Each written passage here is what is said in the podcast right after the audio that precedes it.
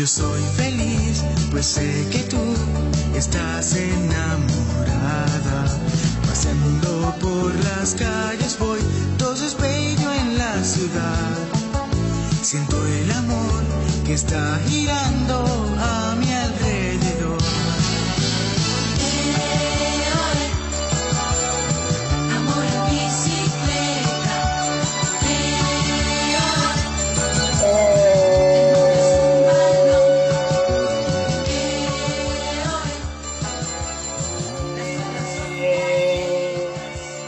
Yeah, boy. I bet you thought I was going to say anywhere back, but I didn't. That was my longest. Yeah, boy, ever. Yeah, boy. We're back. This is episode 182 of the Speed Metal Cycling Podcast. I am your host, the almighty. Let me just kill this. Hold on. Thank you very much, Menudo. Amor en bicicleta. What a jam.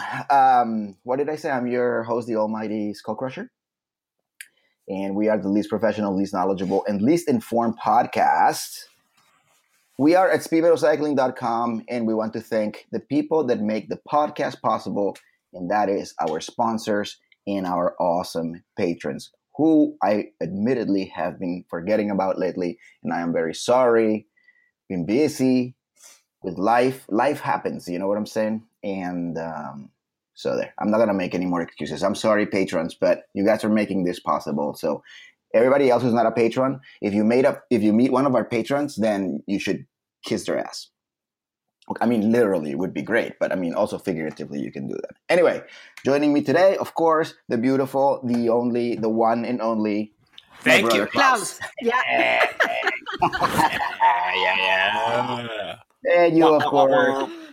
The other beautiful Natalia. It's like, I feel like the ugly friend. Yeah, what is that? What's the name of that movie with the ugly friend? The Fumpy or the Fump or the Grump? What is that? The kids nowadays are saying like the ugly friend. There's a word for that. Yeah, I forget. I don't. Is it like an acronym? I don't think it's a word. It's more like an acronym. Yeah, but I don't remember. Oh, the Duff. Okay. Yeah, the designated ugly fat friend. That's me. Yeah, to give you an idea of how out of it I am, when you say Duff, I think of Duff McKagan, the bass player of Guns N' Roses and the band The Farts. Yes, that's true. Well, 30 years references. That is, yes, old references. In the spirit of full disclosure, I should say that I am drinking the finest kind IPA from Smutty Nose Brewing Company in. Wait, I thought you'd stop drinking. No, not anymore. I started drinking again. I guess I'm what you call an alcoholic. I can't stop. No. I stopped getting drunk. That's what I stopped doing. I can't. Just start. Let's start. Yeah. No, I mean, what are you drinking, Klaus? It's not a start. It's as far as I'm gonna go. That's it. I just. What am I drinking? Running a marathon. Yeah. What are you drinking? I'm folding laundry. Oh. What do you drink when you fold laundry? Nothing. And a couple of weeks ago, during the podcast, I was very silently, I thought, playing bass guitar. And someone who listens to the podcast said, "Hey, in the last podcast, you were playing bass the whole time." Did you? I don't know if you guys heard it or if you heard it editing, but he's like, "Oh yeah, the whole time you were playing." No, I did. And good headphones. I didn't pick that up. Yeah, I guess so. Yeah, no, I didn't. And we have another guest, finally, our last guest and guest host. And thank you very much for showing up, Hans the Eagle. Ow! I think that was a little bit louder than normal, wasn't it? Oh, that shit was... I don't know. No, that was normal. Normal volume for me. Oh, really? Wow.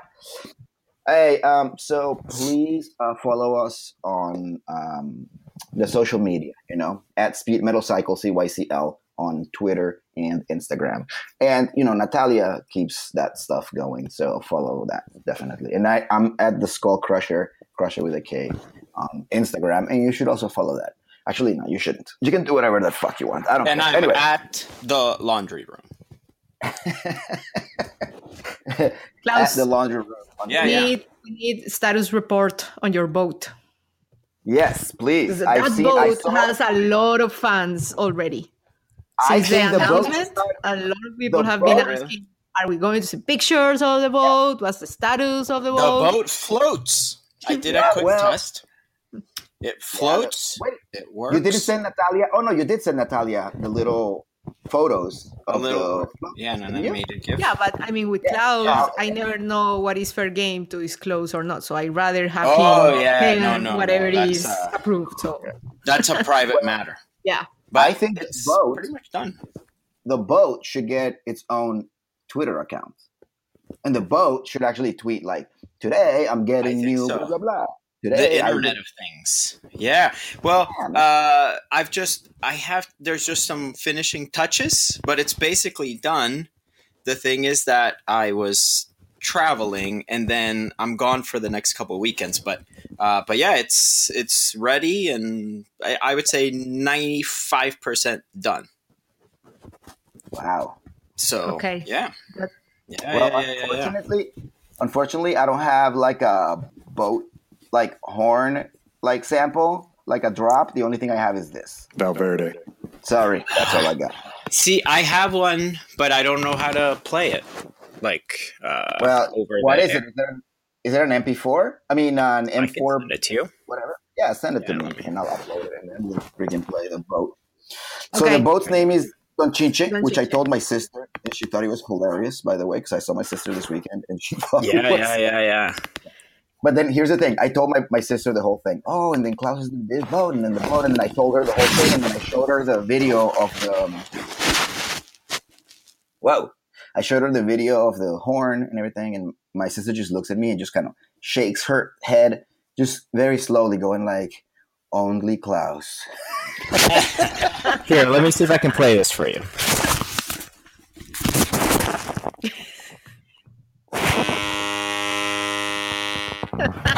There we go. Woo, woo, woo, woo, woo. That was painful. Just send me that, Klaus, and I'll add it to the collection of samples that I'm like getting over here. So, are you guys ready to watch the Winter Olympics? Yeah. If I have one more person ask me that, I'll just punch that person in the face. Like the regular Olympics are useless enough. Like, I need one in the fucking winter. Get the fuck out of here. And my biggest pet peeve with my brother probably knows this. My biggest pet peeve with the Winter Olympics. So no, I don't know. What is it? Oh, it's ice skating. I think it's fucking ridiculous. It's dumb, and it's not even a sport. Why is it in the Olympics at all? It's just like gymnastics. It's just stupid and dumb. It's a little play. It's like twirling about and stuff. How is that a sport? How is it that 8 people sitting on a table can decide who wins rather than who's the fastest, who goes the longest? Like, it's insane. And whenever I bring that up, people are like, dude, you know how difficult it is? And I always say, like, yeah, juggling is really difficult too, but that's not in the Olympics, is it? What about ballroom dancing? Because basically ice skating is like ballroom dancing, except it's on ice. So it's on ice, all of a sudden it's a sport, it's a silly fucking pastime. But it's like... It's much like some of the gymnastics events that are more like the floor exercise or whatever. The floor they're all fucking dumb, all of them. No, something that needs to be like a point, and like judged. It's not a sport. Then America's Got Talent and The Voice, that's a sport then, because it's 3 people deciding what's good and what isn't. It's completely preposterous. Diving, same thing. Anything that needs like judges is ridiculous. How can you prove that that's the best dive? That's why the highest and the lowest score get dropped. That means it's fail-safe. Oh, God, it's completely asinine. And what about Jeff Galooly? That's a very good reference, Klaus. Like, good obscure reference. Here's the thing I was going to say before you said the Jeff Galooly thing, which is just fucking brilliant. So people are like, well, golf shouldn't be in the Olympics because golf is a game, it's a pastime, it's not a sport. Well, golf is a lot more of a sport than ice skating. At least the ball goes in or it doesn't. It's not like after the swing, somebody goes like, no, it's a pretty good swing, we're going to give him 5 points. That's ridiculous. It's completely fucking subjective. It's not a sport. It's not subjective. There are guidelines for how it's scored. Guidelines my ass. Every year it's like, oh, well, I don't know about that, Judge. I don't know what he was looking at. Well, he is from Russia, and the lady is from the Ukraine, and they hate each other. And... Now that you mentioned something like that, it's just like, this is me watching the freaking, you know, like, ice skating. So I see these people doing all these pirouettes, and whenever they are dancing together, then they coordinate perfectly, and I go like, oh my gosh, that was so incredible. And then the scores come up, and they get completely trashed. And I'm like, what? You see, that was kind of like unbelievable, man. It's like synchronized skating. It's so insane. And then they go and like, oh no, because the landing on this and then something or other. He's like, I don't understand what's going on, and I don't even want to try. I will say, Klaus, I think I know what you're driving at. Okay, so there is a standard, and they get points depending on what they do and what they don't, and all that stuff. Fine, then have your own little cookie thing, like the cheerleading competitions and breakdancing, like battles and stuff. Have your own thing. I'm not saying that people shouldn't ice skate. But you know the deal that at the end of the day, that gets higher ratings than anything else in the Olympics, probably. Because can we all agree that people all around the world are fucking idiots? That's why that stuff like that gets higher rating. And I'll bet you what, though, hands down, I'm going to tell you this right now. If the Summer Olympics had ballroom dancing, that would get higher ratings than track and field. It may happen. Absolutely. We should start a campaign. I think they should. We should start a campaign to have ballroom dancing in the Olympics.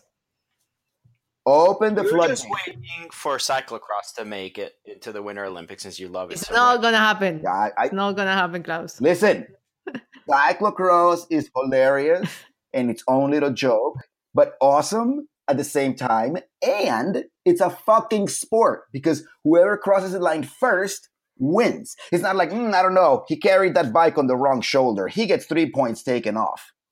Well, might I suggest... Oh, by the way, so I hope listeners of the podcast saw the Colombians, how they were dressed in the beginning. In the Winter Olympics. Yeah, Olympics. In the opening ceremony. Awesome.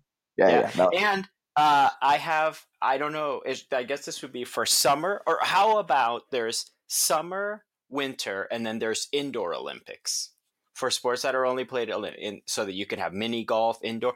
And I say that because I want go-kart racing to be in it, because I had my go-kart racing debut this weekend, and I beat Mel Gibson's time around the track that I did. No way. Yeah, and you know that Mel Gibson is known for his go-kart. Yeah. That's funny, Klaus. He's known the world over. But Benji Madden from that band, what is that terrible band? He's married to Cameron Diaz. He beat my time. Where what is a terrible event? Like Los Angeles? In Las Vegas. George Lucas also beat me, so I just wanted to lead by saying the good news about Mel Gibson. Okay. Not tell you all the people that beat me. George Lucas is the size of a whale, and he beat me. I know, and that's where it gets embarrassing, because the carts they go like 40 miles an hour, but they're electric. So the more you weigh, the slower they are. So Jabba the Hutt beat me. If you could actual Jabba the Hutt beat you, like, oh, Dahuma, call my Klaus. It felt that way. That was my way of just inserting that fact. Yeah.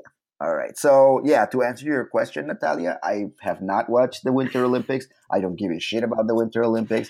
The hell with the Winter Olympics. The Olympics in general, I think, are just like a load of crap. And all of a sudden, people that don't even know anything about a certain sport.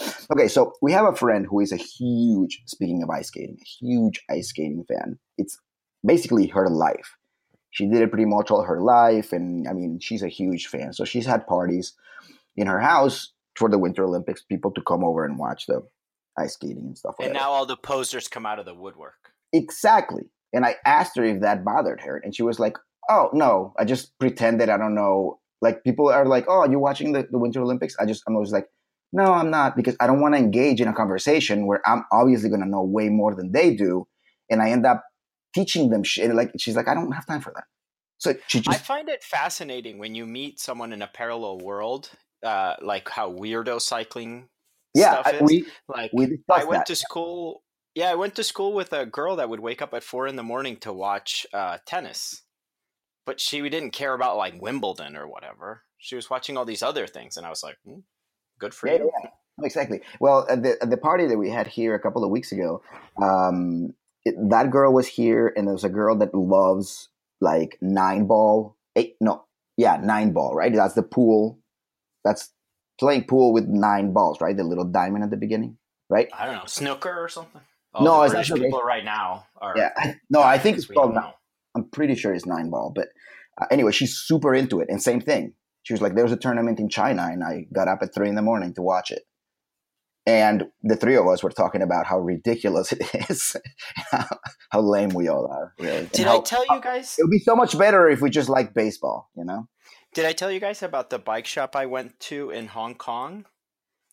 I don't know if you told the story. I don't have recollection of Klaus visiting a bike shop in Hong Kong. So. You have to tell the story. It's crazy. I have to.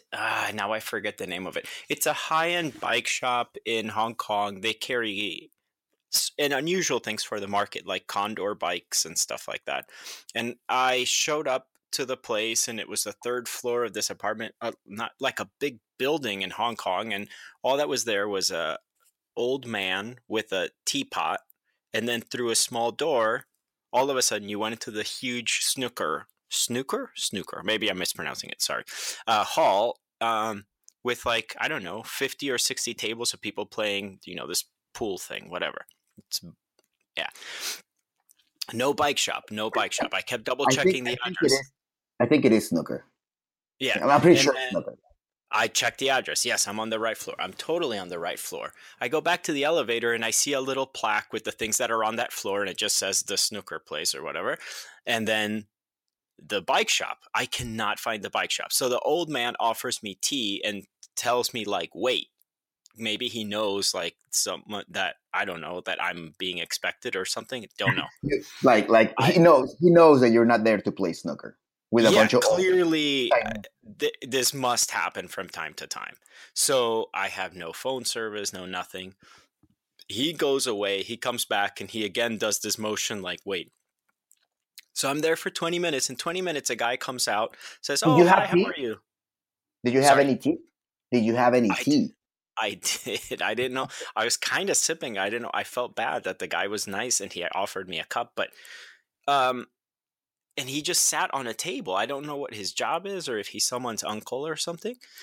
But I had emailed with the people from the bike shop so they knew I was coming.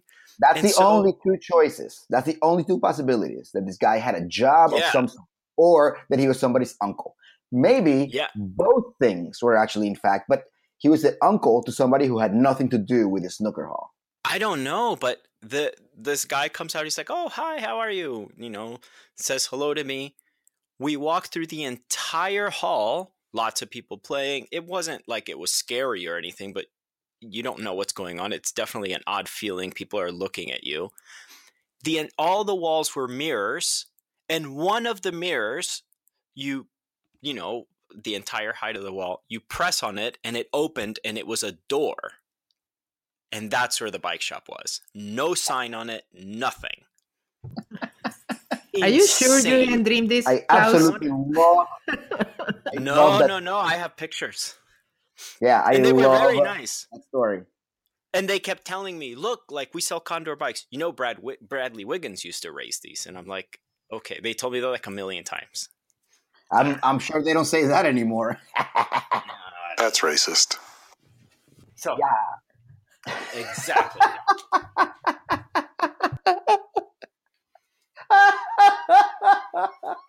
You're cracking yourself up.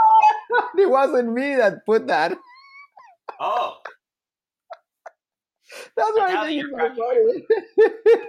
it's the only power that I have is this. And this Valverde. My whole like little board thing crashed the last time we recorded, and I haven't loaded all the things again. I'm just being super lazy. But anyway, cycling. Cycling is a sport because you can in fact measure who comes in before somebody else. But, well, actually, you know, the reason that we want to start recording again is because the season is finally getting on the way. And, Klaus, now you're playing bass, and that's rude. Because I could definitely. You have to mute yourself, Klaus. Just mute whenever you're playing, and then right. I will filter that. No. Okay. I'm on it. Like, plus, we had to commemorate that for the first time in history, we had a 2.1 in Colombia. So.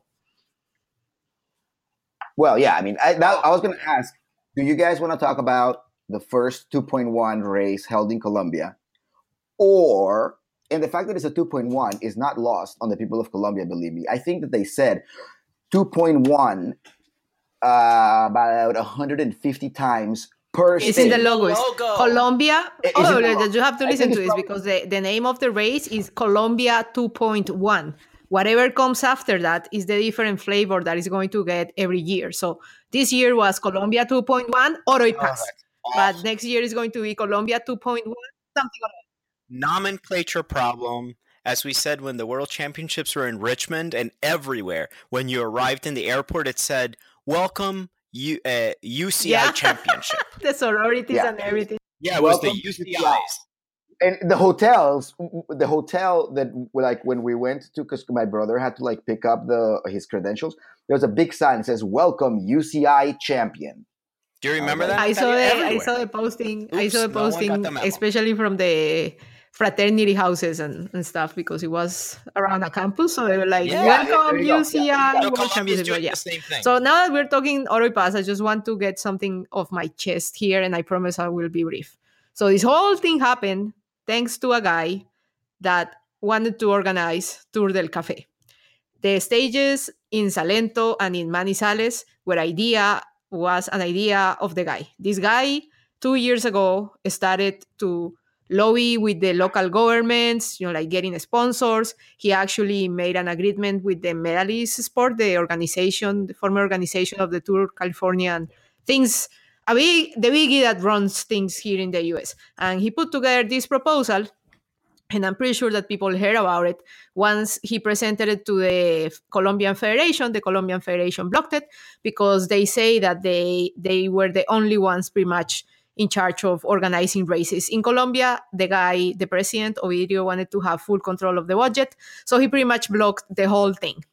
Fast forward some months later, and then the Colombian Federation gets an approval to do a 2.1 that is kind of copycatting the last 3 days of races that were supposed to be the Tour del Café. So pretty much they completely stole the whole idea.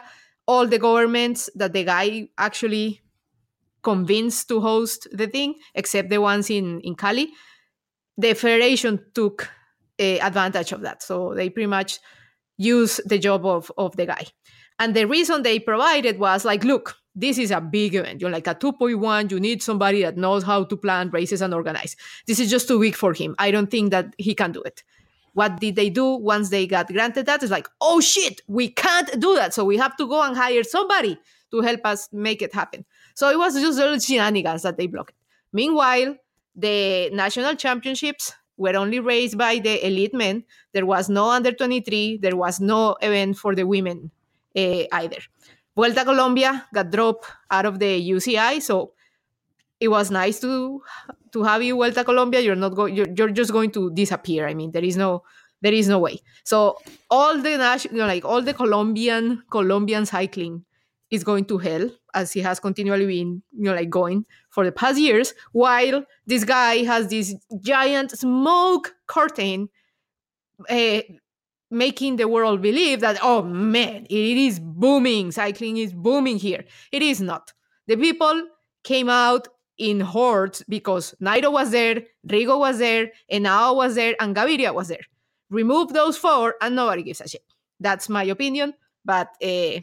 Having said that, then we can start talk about how it went. Here's the thing: look at it as talking about the race itself. Go ahead. I mean, we could go on and on about the flaws and the kind of the politics behind it. I think all the proof you need is the federation left to its own devices. What kind of racing do they do? It's the Vuelta a Colombia, right? Which is flawed in so many ways. When they get an idea from someone else, what kind of race do they do? The race you just saw. which as a spectator, I have to say was really, really good, well laid out, not perfect. It was, I wish there would have been more up and down, so more a transitional stage that was more transitional, but still amazing, like fantastic. It looked like what I wish had been happening for a million years. It's just when you see how the sausage is made, it sucks, but the way it looked, it was very good.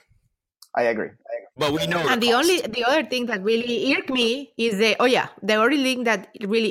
that these people from the Tour del Café, when they submitted the proposal, they had a women's race going alongside the men's race, and that was huge because that would have provided the opportunity that the women in Colombia, they just don't have that. Just to have people from the U.S. women, like U.S. teams, actually going there, and they didn't do it. They knocked that out. So I was like, this is just BS. I enjoy it. I have to say, I enjoy watching it, but it's kind of like those mixed feelings where you're like watching, but all the nasty stuff that the thing is being cemented on, but it's... Natalia, okay, so I'm guessing... Before we started recording, you made the point of, someone, a family, a person, whatever, or a company that they're responsible with their funds, right?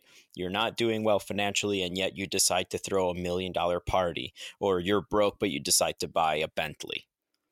And that's basically what it is. But if you're looking at the Bentley or the beautiful new purse or house... It's beautiful. It's awesome. It's cool. It may not be perfect, but for out of the gate. And then you can start punching holes in it. And I think the biggest one would be you have the Vuelta Colombia since 1951, 52, whatever.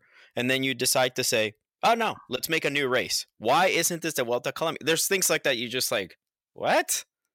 You're going to throw that away. Okay, whatever. Yeah. But as a race, it was... very cool to watch. Yeah, I mean, I can, for the people that weren't, I don't know, they probably didn't even know. It's early in the season, and there's a ton of races that I haven't been paying attention to. So, basically, it's a six-stage race, and let me see, the teams were Quickstep Floors. Obviously, they brought Gaviria and Alaphilippe. Alaphilippe as well, of course. Who I love. Alaphilippe, Iljo. Yeah. Iljo Keisse, yeah, awesome. Richese. Yeah, I mean, they and then Team Sky obviously had all three Colombians. Oh, did you notice that Team Sky, all the people, all the cyclists spoke Spanish? How really? Interesting. Wait. Because they had Castro Viejo speaks Spanish. Tao Geoghegan? Yeah. I don't know how to pronounce the last name of that guy. Say it again. Geoghegan. He speaks Spanish? Okay. He speaks Spanish, and then the two Enaos, and then Egan, Enao, and David Lopez. Lopez, Spanish. Again. And then Education First, Drapac, who I'm gonna continue to call Cannondale, were there with all three of their Colombians. Julian Cardona and Daniel Felipe Martinez and Rigo. When you hear Daniel Felipe on TV, does your ear perk up? I love it. I was telling my wife just 2 seconds ago, 5 minutes before we started recording. Because that's not a common name. That's my brother's first name. That's my full name. So it's really... Is that okay when you say that? People know your name. Yeah, no, that's fine. Yeah, no, I've said it before. I love it. And there's actually another Daniel Felipe. There's a guy in Spain. He's a Basque guy that he did small teams. His name is... Because Daniel Felipe. Think about that. When you hear the words Daniel Felipe, it's about you. Not about, so exactly. To hear it, it's weird. Much in the same way that in that movie, The Life Aquatic, when they say Klaus, because there's a character named Klaus, I'm like, it's weird. They're not talking about me. That sounds very self-centered. Okay, let me just keep going. United Healthcare with their two Colombians, Androni Giocattoli. They left one of their Colombians back, but they brought one. CCC's Prandi Polkovic was there. Holowesco Citadel, presented by, I don't know, some shit. They brought their two Colombians, Manzana Postobón. They brought Jetse Bol, one Dutch guy. And that is so hilarious. Now that you say Jetse Bol, I have to say because otherwise I'm going to forget. So they did this little video clip when they are asking him if he liked the Oro y Paz, if he has some complaint. And then he goes thinking, no. Oh, yeah, actually one. In the first hotel, they didn't have arepas.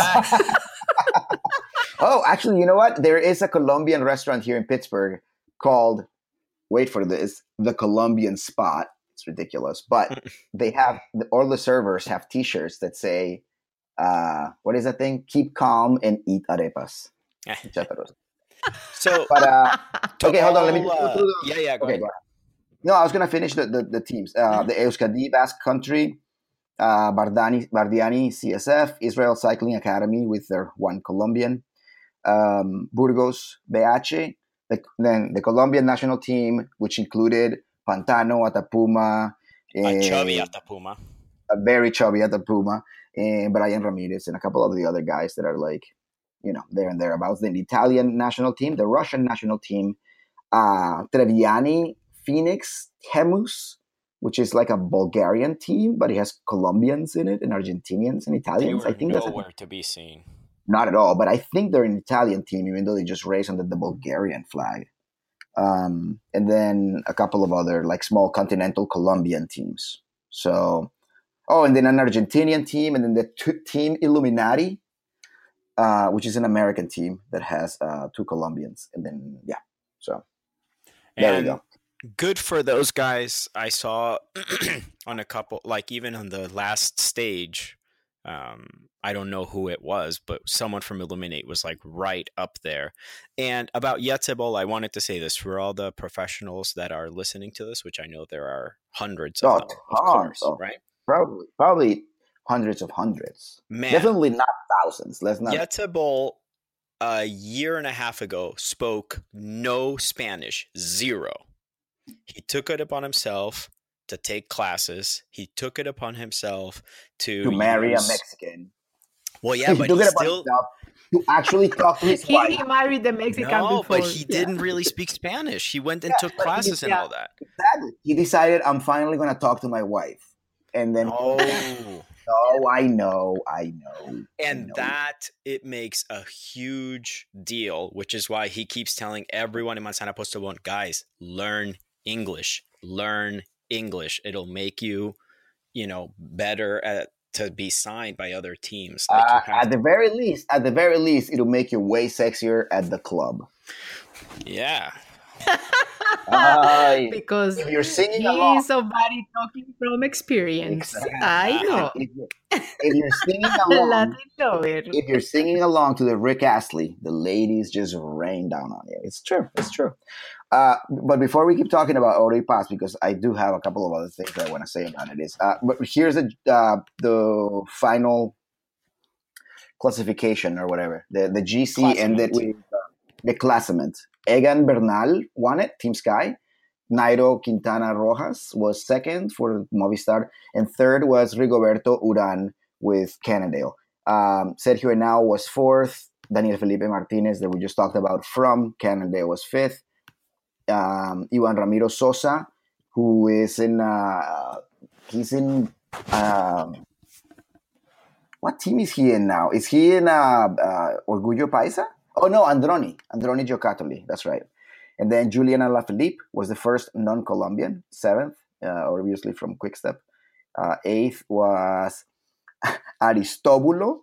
And, I told my wife, like, ooh, I hope it's a boy because Aristóbulo is just way too good of a name.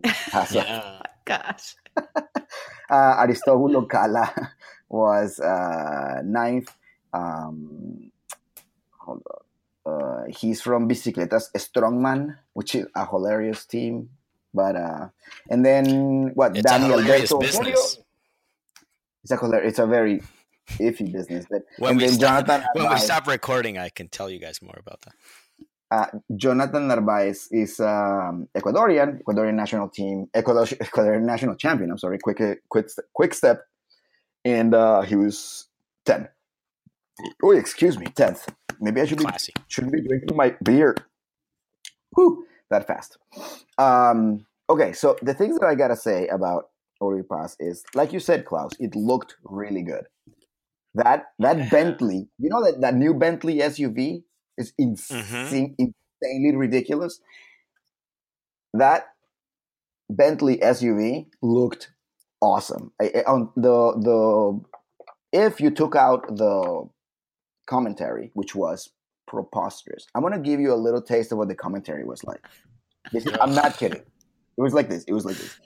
Wow, he is really spinning those legs, and the bicycle is moving forward because of his legs. He's taking a drink now because it's very important to keep hydrated while you are riding your bicycle, which this guy is doing, and he's been doing for a long time. His number is 168, which makes him Daniel Rodrigo Parra.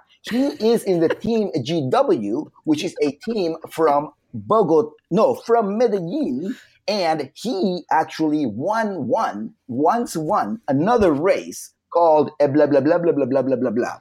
How much time? And now we say hello to our new viewers that are connecting from Pittsburgh, United States. Yeah. Hello, Dan. And from Seattle, we get a hello from Klaus. So, yeah. Look, I would say the biggest problem at the end of the day, I think what a commentator should be is that he should be, of course, some kind of an expert. He should not echo the sentiments of the fan. He or she cannot be a super fan. And I came to that realization when at one point they do a super long shot of Nairo Quintana at the front on a flat section. And Nairo kind of waves to the camera like, hello, this is weird. Normally the camera's not on me for such a long time. But, he does a nice little wave like, hey, hi. The commentator woman is like, oh, he just gave us a wave. Thank you so much, Nairo. He waved at us, the fans. I'm like, no, you don't pretend that it's a big deal for you. Like, you know him. Even if you didn't, you pretend that you do and just go, oh, he's there he is. I guess he's waving, slow part of the stage. He wants to say hello. Holy Christ. You can't be in awe of a wave. Goga is such a fangirl. She cannot hide it. She has absolutely no objectivity at all. She is just awful. The whole everything about it was bad. Every little piece about it was bad. However, if you didn't hear all the nonsense and the bullshit, and you only saw the images, the best Colombian race I've ever seen. The helicopters were on point. The motorcycles were pretty good overall, stayed out of the way, got close when they needed to. In the last stage, it was a little iffy towards the end. There wasn't a lot of there was a lot of blind spots. So it was a little weird. So Dayer Quintana won the stage, but I didn't see that coming at all. I had no idea if he was the first guy to cross the line. When he threw his fist in the air, I was like, "Oh, you idiot! You didn't." Oh wait, did he? I'm not really sure. I don't know. Where's the other guy? Yeah. But other than that, it was great, and all the sprints were very well covered. I was really afraid of that because a sprint is a tough thing. There's no motos around, and plus you have to have a proper helicopter with a stabilizer, camera, exactly, all these little things. And considering that 2 years ago we were saying if only the Vuelta a Colombia could at least look like the Tour de San Luis, which didn't have a stabilizer camera, didn't have a zoom on that camera.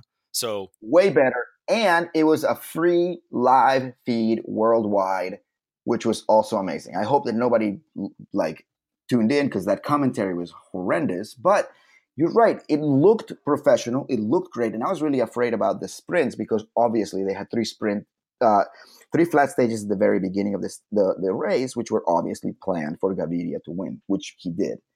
The reason is because the freaking federation was not the one organizing the stuff. They hired somebody that kind of knew what was necessary. So regarding that last stage, it was funny because they were doing the interviews after the finish, and then Rigo was talking to Goga, and he said that they got screwed because the time differences that were reported on the radio were completely bad. So they thought that the stage was already going. The podium of the stage was defined, so all the time bonuses were taken. So they set up their strategy according to that, and then when they were very close, it's like, wait, did you just say? Wait a sec, are there bonus seconds on the line again? Oh, no. And he says, yes. So that got screwed up because they thought that the only thing that they needed to be worried about was to take the time difference from Nairo, and that was it.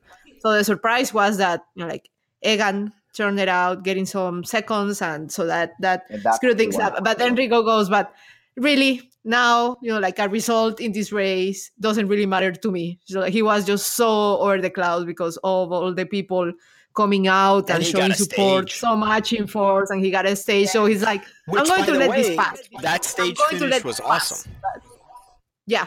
So I didn't see that stage, the Rigoberto Urán stage. It was interesting because someone finally, again, this was not the Colombian Federation finally understanding cycling. Let's make sure that everybody knows the Colombian Federation cannot do anything fucking right. So if there's anything right that happens in Colombia cycling-wise, it was not the Colombian Federation. It was someone else's idea. And the route for that stage was a perfect example because it was kind of like a classics finish.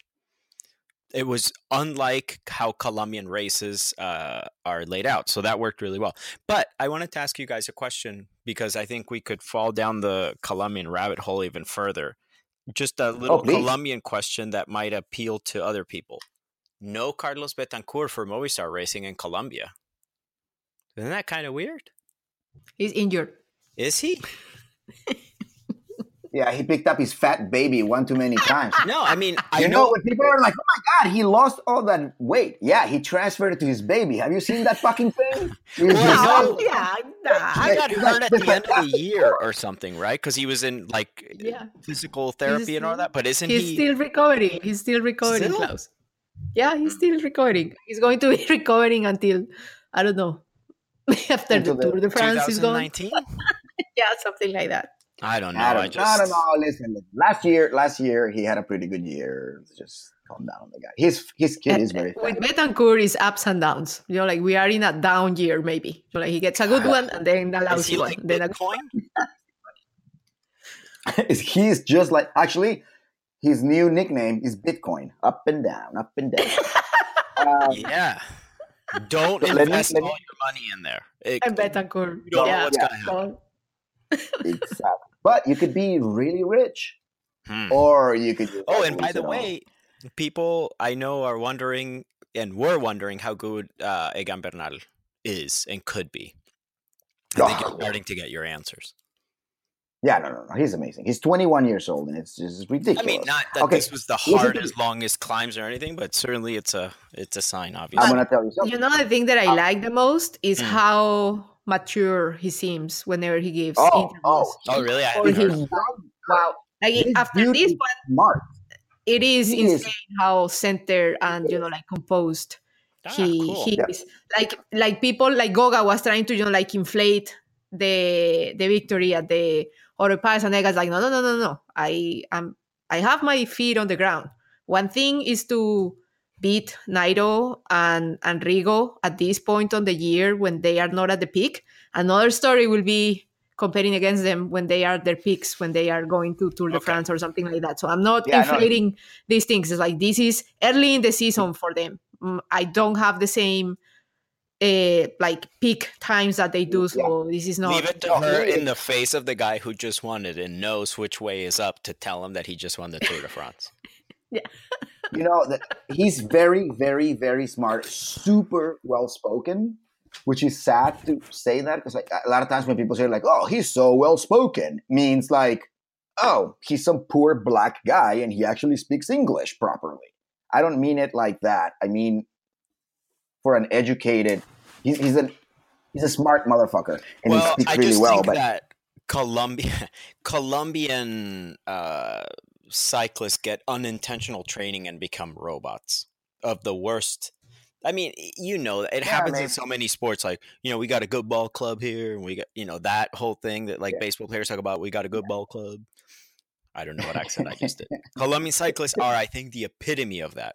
They get asked, like, how was your race? And they go, first of all, I want to thank the governor of our state of Antioquia for his help. Oh my gosh. Every single one of them, but they were being interviewed because it was funny.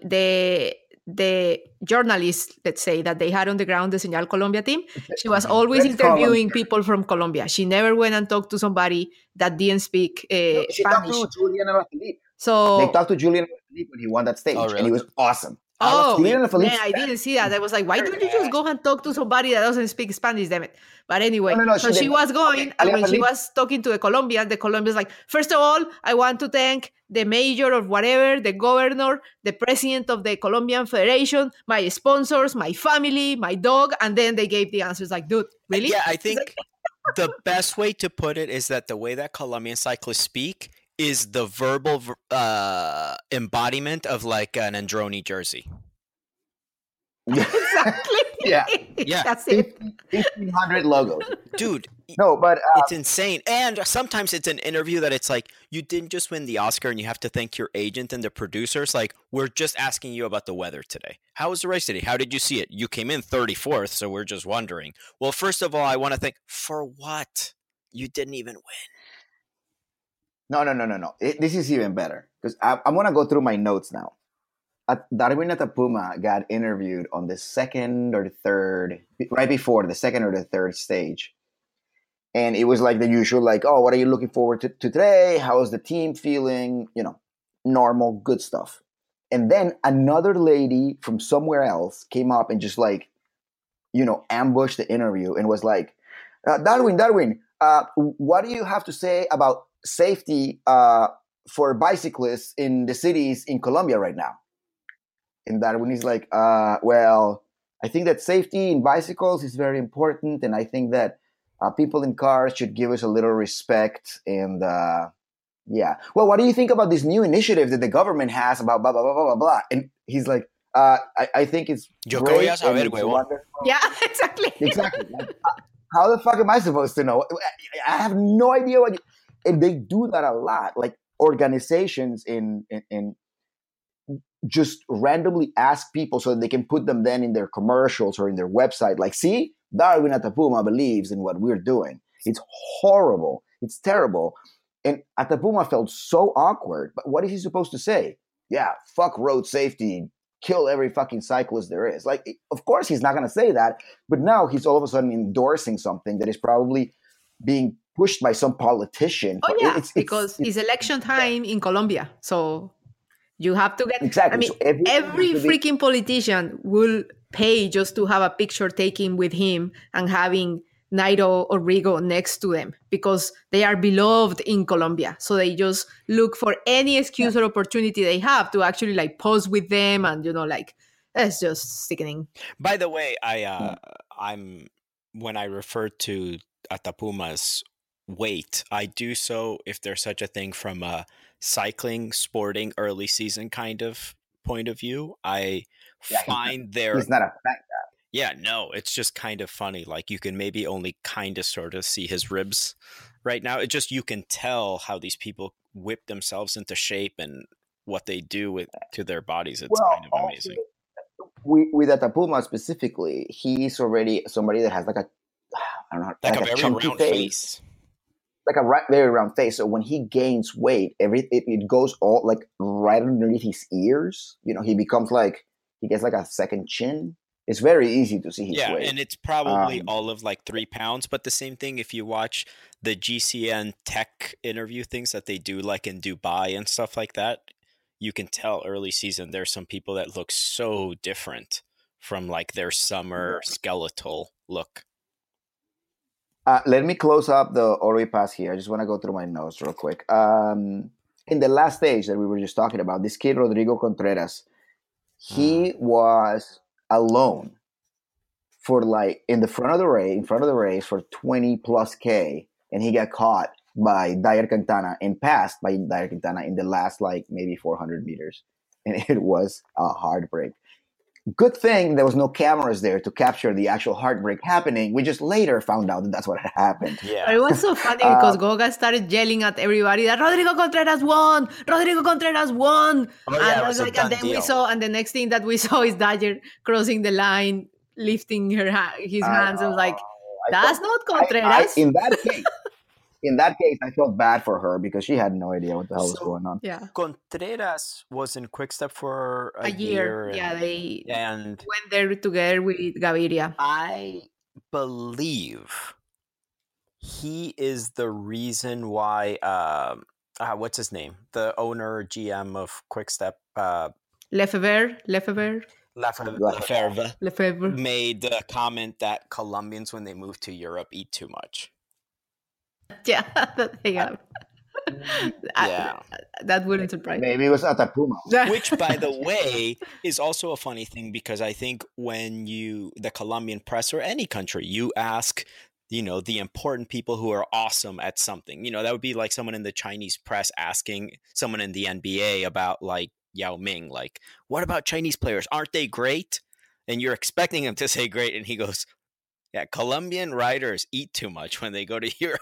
Oh, yeah, but that was because the guy doing the interview was actually asking for what are the strengths and weaknesses that you have seen in Colombian riders. And the interviews were done to Brailsford, Borders, Unsue, and Lefevere, because since they have seen different, Colombian cyclists in their teams, they will be able to provide like a better landscape of and I think that was a comment about Contreras.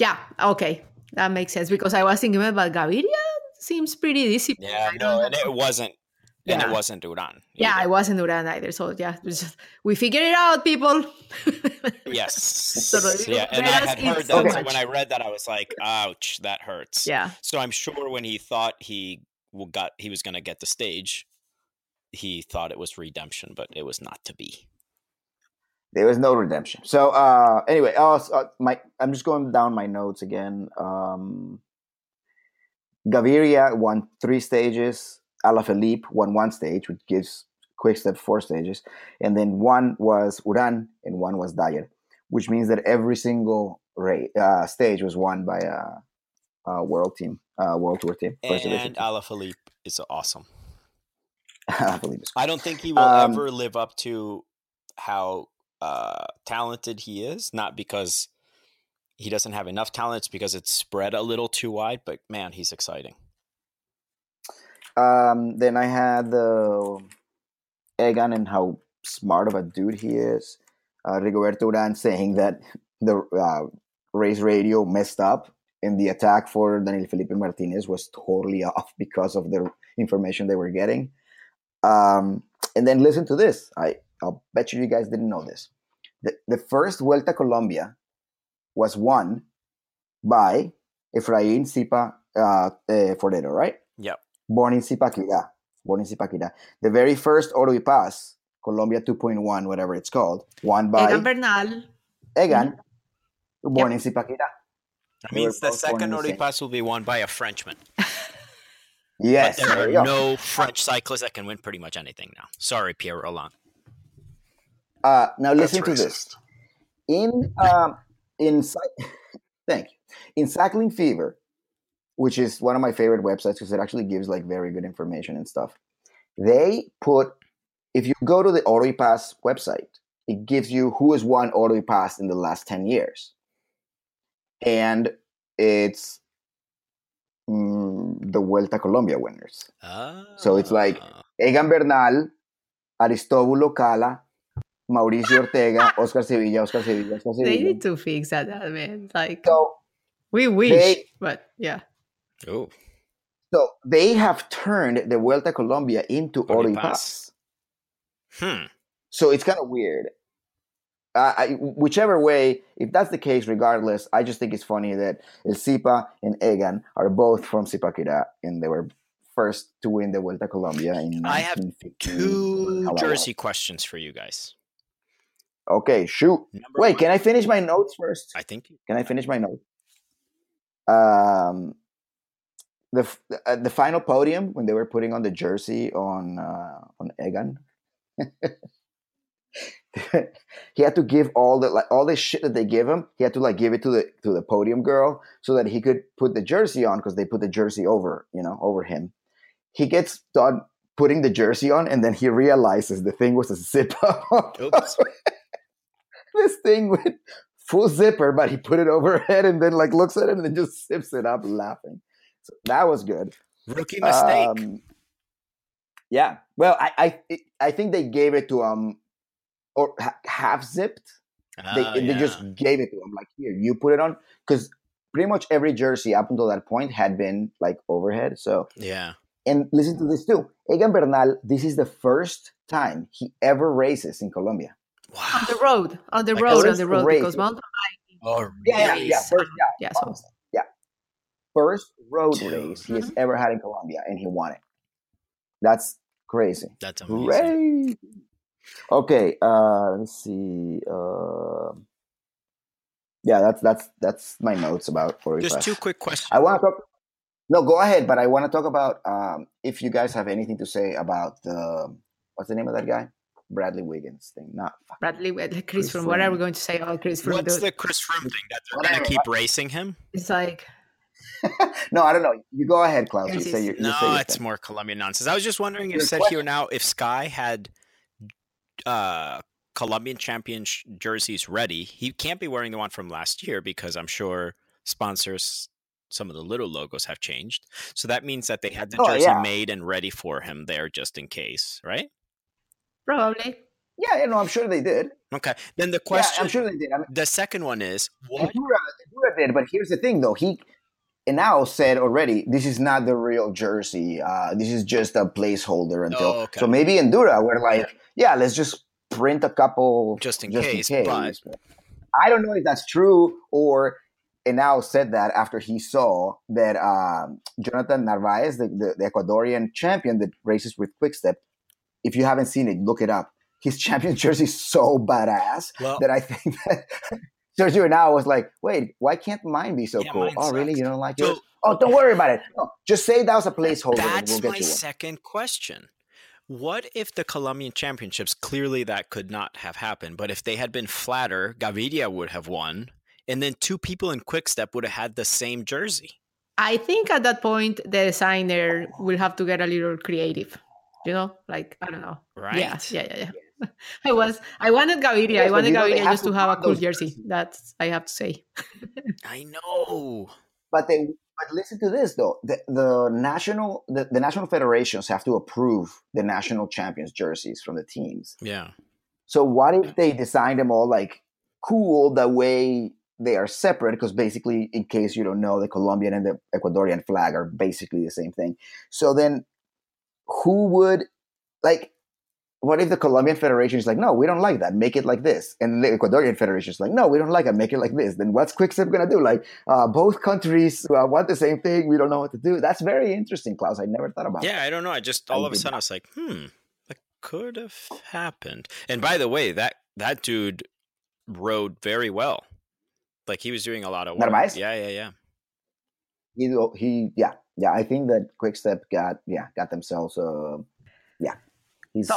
I have a question for you too that I meant to ask in the past. So you have seen that we are kind of trending now, and I'm talking about Colombian and cycling in Colombia because we have had the Oro y Paz, and then we have all these little documentaries of people going there and having a blast, or documentaries and write-ups and stuff.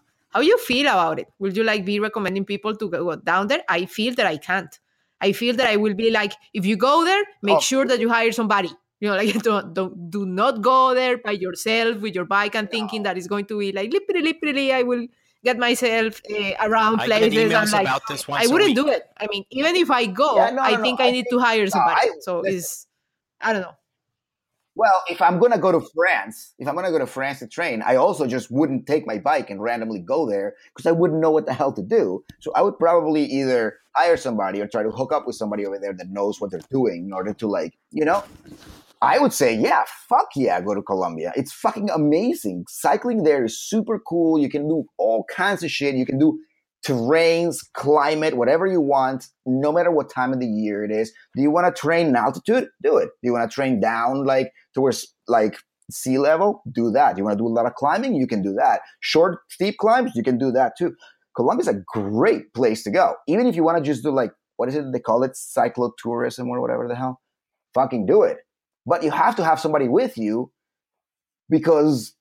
Well, for one thing, I mean, we've discussed this before. Some of the climbs in Colombia are so fucking long that you start in 85-degree temperature and you finish in 32 degrees. This is Fahrenheit. So, you start in 35, 38 degrees Celsius and you finish at 0 degrees Celsius. So you need somebody to basically bring your warm shit with you, with them, so that you can, you know, there's 1,000 reasons why you should have somebody with you. But there's people that are in Colombia that are more than willing and more than able to provide you with that. I mean, Klaus, you, of course, you know that better than anybody. It's just going down to Colombia is awesome. I would just say that Colombia, like for riding and for going, can be extremely safe. But the thing is that you could be dumb and just look at a map and go, oh, I'm going to go away. Oh, look at this town. I'll just ride my bike there. There's a big road, and you might be making the bad choice, you know, because there are places in Colombia that are not as safe as others. So that's the only thing I would add in terms of safety. It's hard. Well, yeah, but also it's like in any big city. But at the same time, yeah, it's like in anywhere, period. I can go to the Dolomites in Italy and be like, oh, I'm just going to take this road, whatever, without knowing there's fucking trucks going 1,000 miles an hour, and every cyclist in the area would be like, why the fuck did you go up that road? Oh, because you was in a map. Yeah, so and it also, may be dangerous because of that. You could be getting yourself into areas where, you know, people that are clearly riding on a nice bike, and you're clearly a tourist and you speak no Spanish, you're asking for trouble. Oh, yeah, of course. I mean, you know, I guess in that way, Colombia is no different than 90% of the countries in the world. Yeah. But I would never tell somebody, no, don't go to Colombia. Right now, with all the hype, and to answer your question specifically, Natalia, with all the hype and stuff, I think it can't be anything but good. And Colombia right now, let's be honest, is safe compared to what the 90s and the 80s were. Incredibly safe compared to what that was. So, no, I would say, yeah, do the thing that go for it, but just make sure that you get either a company you can hire people or whatever, or find somebody. You need to have somebody. You need to have a local going with you. I'm just saying it's like then you read these things and you read how much such a good time people had there, and then you start, okay, so I'm just going to do and try to replicate what they did. It's like, please don't. You have a local with you. Do not try to do by yourself. That's what I'm asking. Yeah, it's just that because I can see people planning vacations and will take things and they will just follow whatever they did. It's like, no, have somebody with you. I literally get emails about this once a week through the blog. And sometimes they are as detailed as, so I'm arriving into the airport in Bogotá, and how am I going to get to Fusagasugá? Can you tell me what the route is? And, you know, you guys know Bogotá enough to say... you're going to be going through some bad areas, and then once you're out, you're basically on the highway with 18-wheelers. Yeah. So do you want to? Yeah, and it's like if somebody lands in JFK and they send you an email being like, "Okay, I'm in JFK. How do I get to Bear Mountain?" Well, you find a cab that fits your bike, and then you take the cab out of the city into New Jersey, and then it's. Of course, nobody should just go anywhere, though, but it's not only Colombia. I think that the reason that I wouldn't tell somebody, go and do it on your own, there's about 5 reasons why I wouldn't. It being unsafe is just one of them. It being or unsafe because of people, unsafe because of cars. Also because you'll be probably missing like the best cycling routes there is. It's the locals. They're going to know it. And the best places to eat. Because if you're in Colombia and you don't enjoy the food while you're there, you're a complete imbecile. And how are you going to know where the best arepas is? Well, but also I think... There's 15 different kinds of arepas in Colombia, and you have to have all 15. But you know... And the best ones are all by where the local... Like, it's just one thing that I've talked to, especially like when Ben King and different Americans that have gone to train in Colombia, that they said it took them a little bit to realize, and it's worth having in mind, and is what plays into, I think, what we're saying is that there are certain routes in Colombia that are so rugged, since the majority of the regions where you'd end up riding are in the Andes Mountains. Building roads is extremely hard. That means that there is one road, and it is the road. There are no B, C, or D routes. So where you end up training is the highway, where 18-wheelers are going from city A to city B, taking livestock and fruit and whatever. So the Amazon Prime truck is on the road. Yeah, so that's true for some routes. And to know the few places where the B routes exist is sometimes not as easy as you would think, and it's not just as simple as looking in a map. So there's little caveats like that. It's unusual because there are not as many routes between places. The ones that are great, but sometimes they're not great for cycling. Again, I think that's the same thing in the Dolomites. It's exactly the same thing in the Dolomites. But you can't just look at a map and be like, I'm just going to go for it. The Giro d'Italia goes through here. Well, but a lot of those times you would go, but then cargo can be moved by train, or there's a road that goes around the mountain, which is the big highway. No. I know exactly what you mean, but I'm saying in the Dolomites, there's also places where there's only the road. And if you're like, well, this is the road. The Giro d'Italia goes through here. I'm just going to go through it. And it's not that simple. You have to know what you're doing. Get a local. And just email Klaus. Ask him how to get from the airport up to – actually, the best thing to do if you don't want to do – I mean, just look at the Strava heat map. And you'll at least get an idea of where – people are training, and that might help you. You will get an idea of where the best arepas are, definitely. This episode was brought to you by the Colombian Cycling Federation and the Colombian Tourism. Pinturas Tito Pavón. We talked about nothing but Colombia today. That's awesome. I hope that people enjoyed it, as it relates to cycling, of course. We did put down the Olympics there for a little bit. But guys, thank you so much for joining me once again and talking about Colombian bullshit. I know that it's not difficult for any of us to talk about this, and all three of us could do a 5-hour podcast complaining about the Colombian Federation.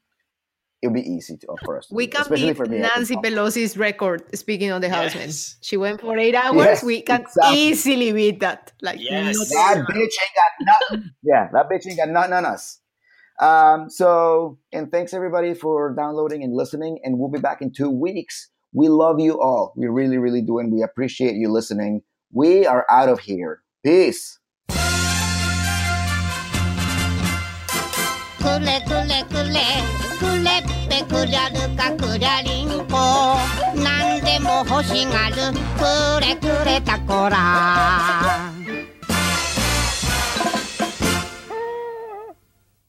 Valverde